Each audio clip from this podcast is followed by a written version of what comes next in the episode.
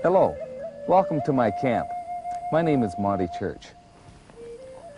I come out here when I need peace and quiet, when I need time just to think. Like my native ancestors before me, I have a tremendous respect for nature. Out here in nature, I learn about my Maker, our great Spirit God. In a way, it also keeps me in touch with my native ancestry. Sometimes, staring into the fire, I imagine my forefathers gathered around their council fires, talking about important matters and making decisions that would affect their lives and the lives of all their families. Actually, I'm here to do the same thing, to think about decisions that affect my life now and in the future. That's why I've chosen to meet you here around my campfire. Because if you choose, the stories and the experience that I'll share with you can dramatically change your life. When I hike, I always bring along a valuable treasure that my ancestors didn't have. It's a book that you've probably seen before, the Bible. This book is precious to me because of the way it's changed my life. That's why I'm here, to share with you some experiences to show you just how valuable this book is.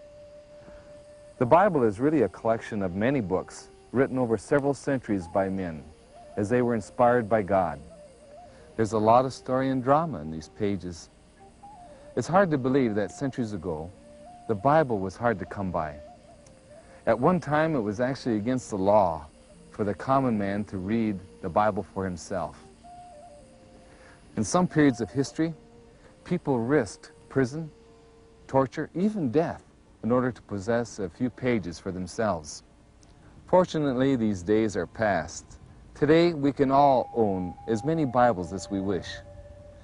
It's interesting to me that the same Bible that people risked their lives for centuries ago, today so often lies on our shelves, unused and gathering dust. Why is that? A book that was important enough to die for centuries ago now has no value? Is our world too modern today to use such an old book? Or is it that people simply haven't discovered its worth?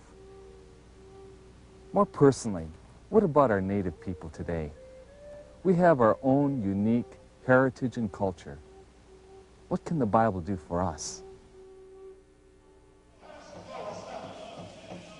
I feel sad when I see what's happened to our culture today. The last 200 years have reduced us to mere remnants of what were once many proud nations. We see our people devastated by alcoholism and drugs. And we're seeing our beautiful lands being polluted and destroyed. It's no wonder our people often have no hope. I study my Bible looking for answers to questions and problems like these. Some time ago, I read something from the Bible that I realized specifically applies to us. And that is that God says that we are to teach what the Bible says to every nation and kindred and tongue and people. This commission included the tongue and tribe of my own Mohawk nation, as well as all the other sister nations of this land. Unfortunately, when Europeans first brought the Bible to this land, their early missionaries thought that bringing the good news meant changing us to be like them and their culture. Actually, the Bible deals with this very issue. In the first Christian church, the first missionaries that went out thought that they had to make people Jewish before they could be Christians. The Apostle Paul taught that this just wasn't right. The Bible was never meant to take away from our culture, but to make it even richer. As a pastor, I come across all kinds of people in every walk of life.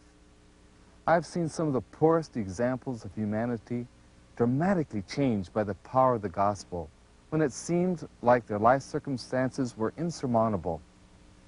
Some of these people were exposed to the Bible when they were young, but they forgot it. Others were never interested to see what it might contain. Probably the best way to demonstrate to you the power of the Bible is not to tell you, but to show you by visiting some of the people whose lives have been directly changed by the Bible through different circumstances and events. I'd like you to meet a friend of mine. His name is Emilio Gomez. Now he looks like a man of peace, doesn't he? And he is. He has a lovely family, a wife and children who adore him, and many friends who care for him. If you should visit his home and watch his family working together, or just see them pray around the table, you'd never guess that his life hasn't always been this way. There was a time when Emilio's life was very different and very dark. And he doesn't mind telling you just how much his life has been changed. The first time that I was um, apprehended was for an armed robbery that went wrong. Armed robbery and assault with deadly weapon, a couple of counts. When I was in prison in Huntsville, the prison is actually run by convicts. And uh, I happened to be in a, in a prison there. There was a maximum security prison. And the majority of the, the convicts there were doing a lot of time. 50 year sentences was a very, very small amount of time. So several were doing uh, 400 year sentences, 500 year sentences, double life, triple life sentences, things like that. And those type of people have nothing to lose. So one of the things that I did on the street, I was uh, an enforcer. I worked for some uh, crooked judges and politicians uh, where life was cheap and I was paid to beat up people and got to the point where I told them to just uh, give me more money and they would never have to see the person again. And so I was in prison with that type of people, that those type of people. And uh, when you have a sentence, three life sentences to do, life doesn't mean a thing. It's worthless, you know. You can't put a price on it. So yes, there's fear. Several times in my life, I kept thinking that I would uh, find utopia, you know, just where it was always happiness and everything would be exciting and, and really neat, but uh, just never, never found it ever.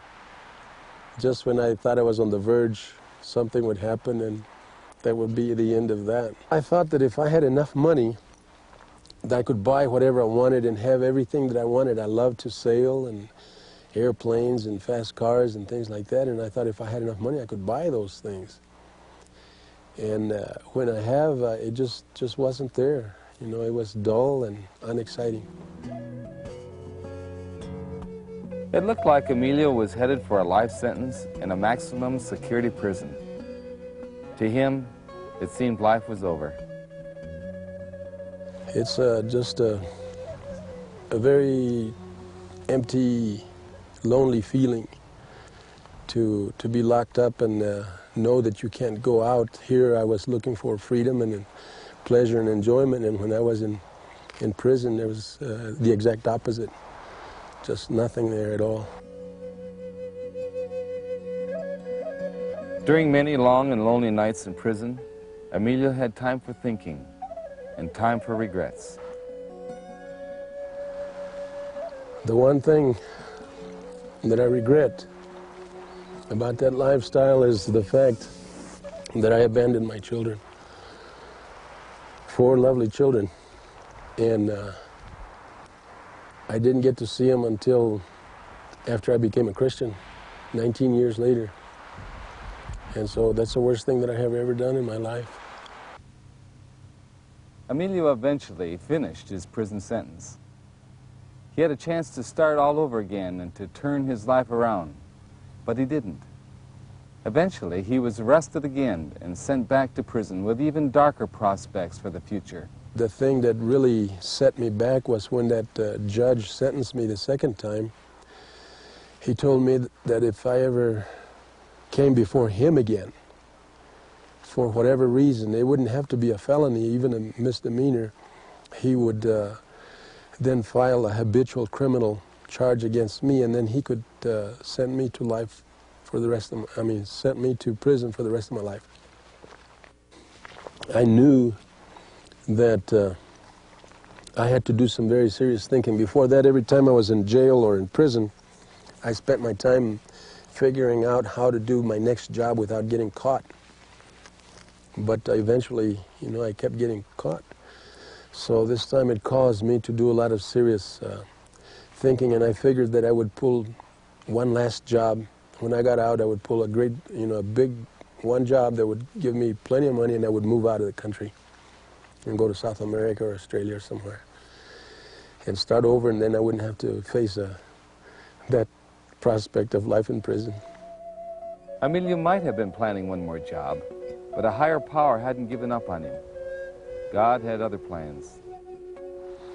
I had come to a point in my life when I didn't believe in God. I was a, an agnostic for sure, close to being a, an atheist, you know, thinking that there was no God. I was mad at God and everything, and so I wasn't praying. But my mom had become a Christian, and some point in her life, she was, she gave her life completely, totally to the Lord. A committed Christian, and she began to pray. I was uh, over here in, in Arizona, and I had a, a feeling that I ought to go to Texas. And I haven't hadn't been to Texas to see my mom for many years because I was mad at her. And so I had a feeling to go to Texas, and I just couldn't shake it. I went down to Phoenix, and I spent about two or three days down there. And then uh, from there, I still just, just had an urge, you know, an overpowering urge to go to Texas. And so I finally went down there. When I got there, I found out that my mom was in the hospital and she had uh, terminal cancer. She was supposed to have surgery the following morning. And when I saw my mom, she said, uh, I'm so glad you're here. You know, I, I tried to write to you, and she was so old that she couldn't write. And she said, I tried to send a telegram, and uh, they don't uh, deliver telegrams on the reservation. And I didn't have a telephone. She said, I wanted to call you, you didn't have a telephone. So I did uh, the, what I thought was best, I just asked God. I asked God to do me a favor and, and send you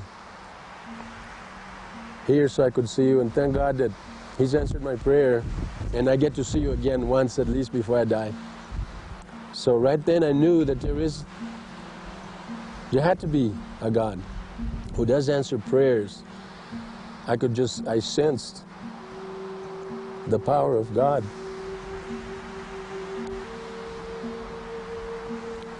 And so my mom went to the, the hospital the next day, and I went with her. I was there, spent about 10 days with her in the intensive care unit.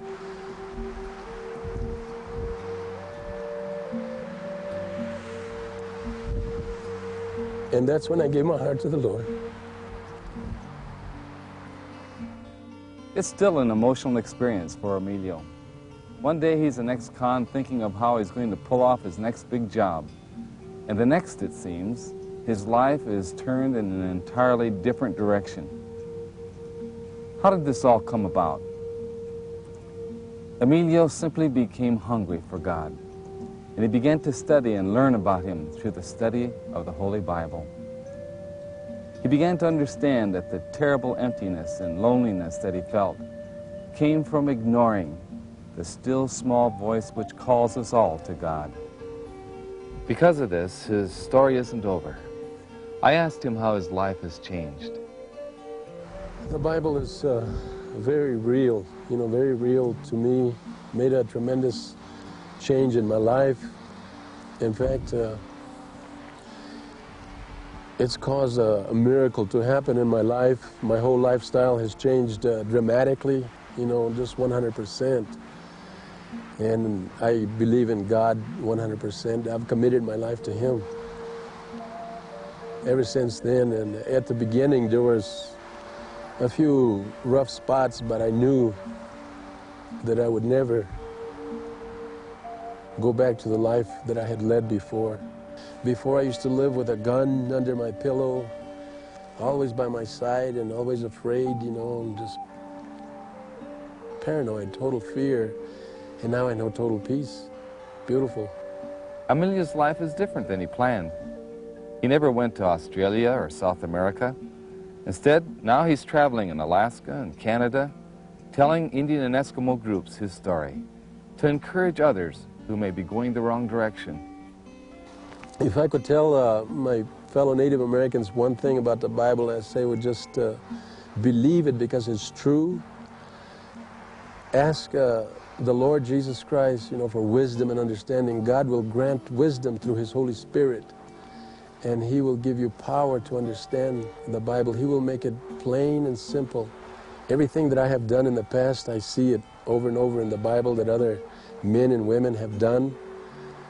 And I find that uh, prostitutes, murderers, killers, you know, thieves, everyone, people just like myself, uh, who have been freely forgiven. And so we have the hope of eternal life. And so the Bible has the answer to all of our problems, you know, just, and also give us, gives us a guideline how to live our life. Eventually, Emilio became reacquainted with his four children, whom he thought he had lost long before. Recently, one of them came to Emilio for help with a drug addiction problem. Because of the influence of his father's life, his son's life was entirely changed. This is just one example of how the Bible can change a person's life and the lives of those around him. Most of us at one time or another have faced tragedies that have caused us to ask questions that seemingly have no answers. Terminal illness, crippling accidents, even death. At times like these, we're caused to ask questions like, why, God, why? We go through such terrible pain and anger, even anger at God. It's at times like this that only the Bible's promises can bring us hope and peace. This is the island of Sitka, Alaska, where the main industry is lumber and fishing. Years ago, I was a pastor to a family here whose lives were shattered by an unexpected tragedy. Irving Ungadruck was an air traffic controller, trained to be cool and calm in any emergency. His wife, Mabel, also had a difficult job, raising seven children. But one day, I had to give them the news that one of their daughters was dead. I was at work and the telephone rang, and, and uh, it was our new pastor, Pastor Monty Church. He says, I think, Irving, I think you better come home right away. And uh, all kinds of th- thoughts coming out. I thought, oh, maybe Mabel is sick. Maybe she's had a heart attack or something. I don't remember how fast I came home. I, I don't remember being on the bridge. But when I came in, uh, you were there. And then Mabel seemed to be all right, but she was crying. As Marilyn was crying. And then Mabel said, Carol is dead. We couldn't believe it. Carol is dead. Carol, she has her own family. She has a husband to take care of, you know. I couldn't believe it. And then I tried to cry. I couldn't cry either. I, I could not believe it that she, she dead because Carol has just married two months earlier. She seemed to be happy. There must be something wrong here. I asked him what happened, and he said Don was cleaning up the gun, and um, it went off, and he heard a big thud. So he went back to see Carol was bending over the um, door of a dryer. The bullet went through her left shoulder, right shoulder through her heart. So policeman said she died instantly. She said that was a comfort. I said, what comfort? I asked him, what comfort? I couldn't believe that he would go deliberately shoot her or, or uh, be so uh, careless. If it was, if it was an accident, he could something that could be prevented. The Ungadrucks began a normal grieving process. First denial and then anger. At God and at Carol's husband. I was praying and praying after you left and Irving came and we realized that we're helpless. We were just broken. I didn't, I asked the Lord, where are you? You know, are you seeing our uh, tragedy here? Do you feel as we do? When I heard he killed her, I just hated him. I wanted him dead right now. When Irving came and told me he saw Dan, I said, Did you hit him? I wanted to If I were there, I'd just hit him and hit him until I feel satisfied. I don't know what. As time went on, the Ungadrucks began to heal. But now they had other questions that only the Bible could answer, like, where was Carol now? Was there life after death? Was there a chance he'd ever see Carol alive again? Irving began to find hope in the stories and the lessons of the Bible, especially the story of Jesus raising Lazarus from the dead. You know, Jesus was a good friend of Lazarus. When he heard the news, he wept. And this is very, this is very important to me. That Jesus did weep when I heard about Lazarus, but then he said, "Lazarus is not dead; he's only asleep, and I'm going to go and wake him up." Same day, someday, Jesus will come and wake up Carol also. The rest, if we are dead by that time, and this is our hope that we will wake up with Carol. There is a hope that Jesus is going to come soon and take us away from all this tragedy, all this sorrow, all this death. That someday we'll end up in where there's no death, no sorrow. And uh, I believe that. That's where that's. I take the Bible as the Word of God. God can turn our sorrow into joy. Someday we're going to see G- uh, Carol and G- with Jesus in heaven in that beautiful shore. It'll be a joy. It doesn't enter the mind or thoughts or our sight or hearing what that beautiful world will be. All our sorrows will be nothing compared to what is going to be up there. And the Bible means everything. I read it through several times. Every time I read through, I find something glorious in it. The Ungadrucks have resumed their lives and continue to enjoy their children. The Bible continues to be a source of guidance and comfort to them. I learned that I am not self-sufficient. I need God. I need Him to uh, sustain me. I need Him to give me the courage and the strength. Without God, you can't do anything. But if you do turn everything over to God, and then the, peace comes, the understanding comes. If I had learned something out of this um, tragedy we went through, I find patience. I learned to wait on the Lord. We're so impatient here on earth, we go ahead and do something. But I learned that wait on the Lord and He will open the heavens for you with His blessings.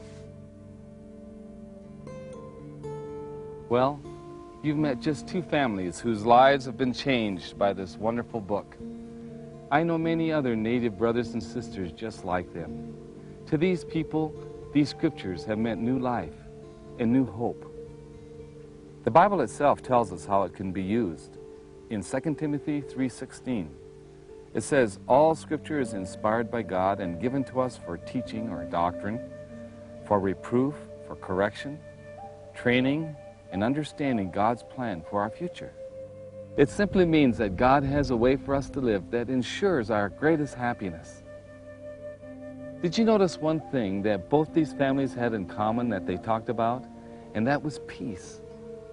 They both were able to find peace after tragedy, struggle, and wrong choices. But you say, I've never been a robber. I've never gone to prison.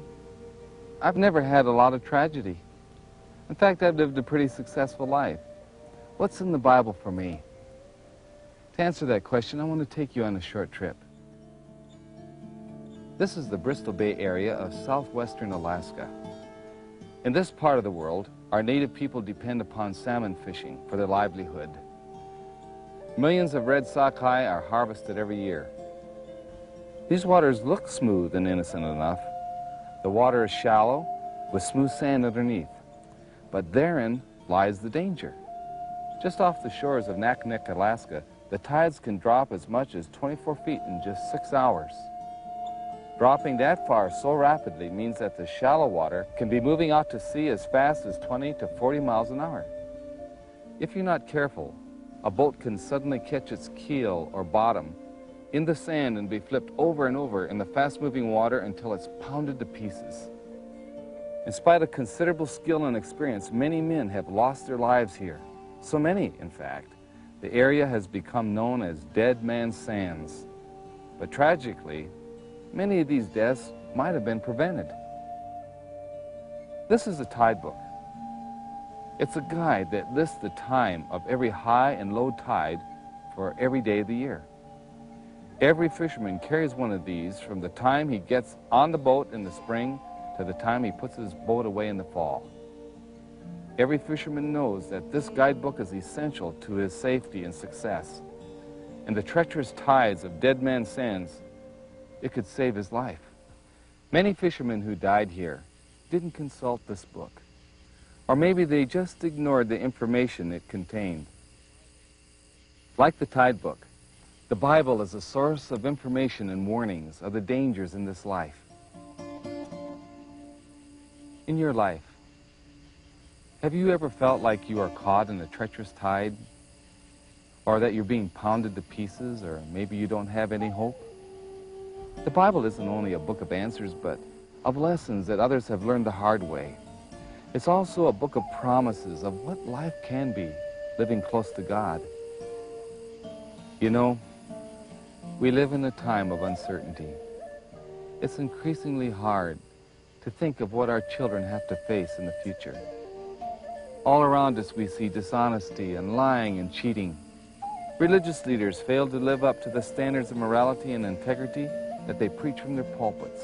Families seem to fall apart under the stress of living today. Like many of you, I know what it's like to grow up around alcoholism. I know what it's like to be without hope. But yet, I know what it's like to discover God's plan for my life. My family has experienced tremendous deliverance from many of life's problems. This is a book that you can trust. Chief Joseph of the Nez Perce tribe called it the Book of Heaven.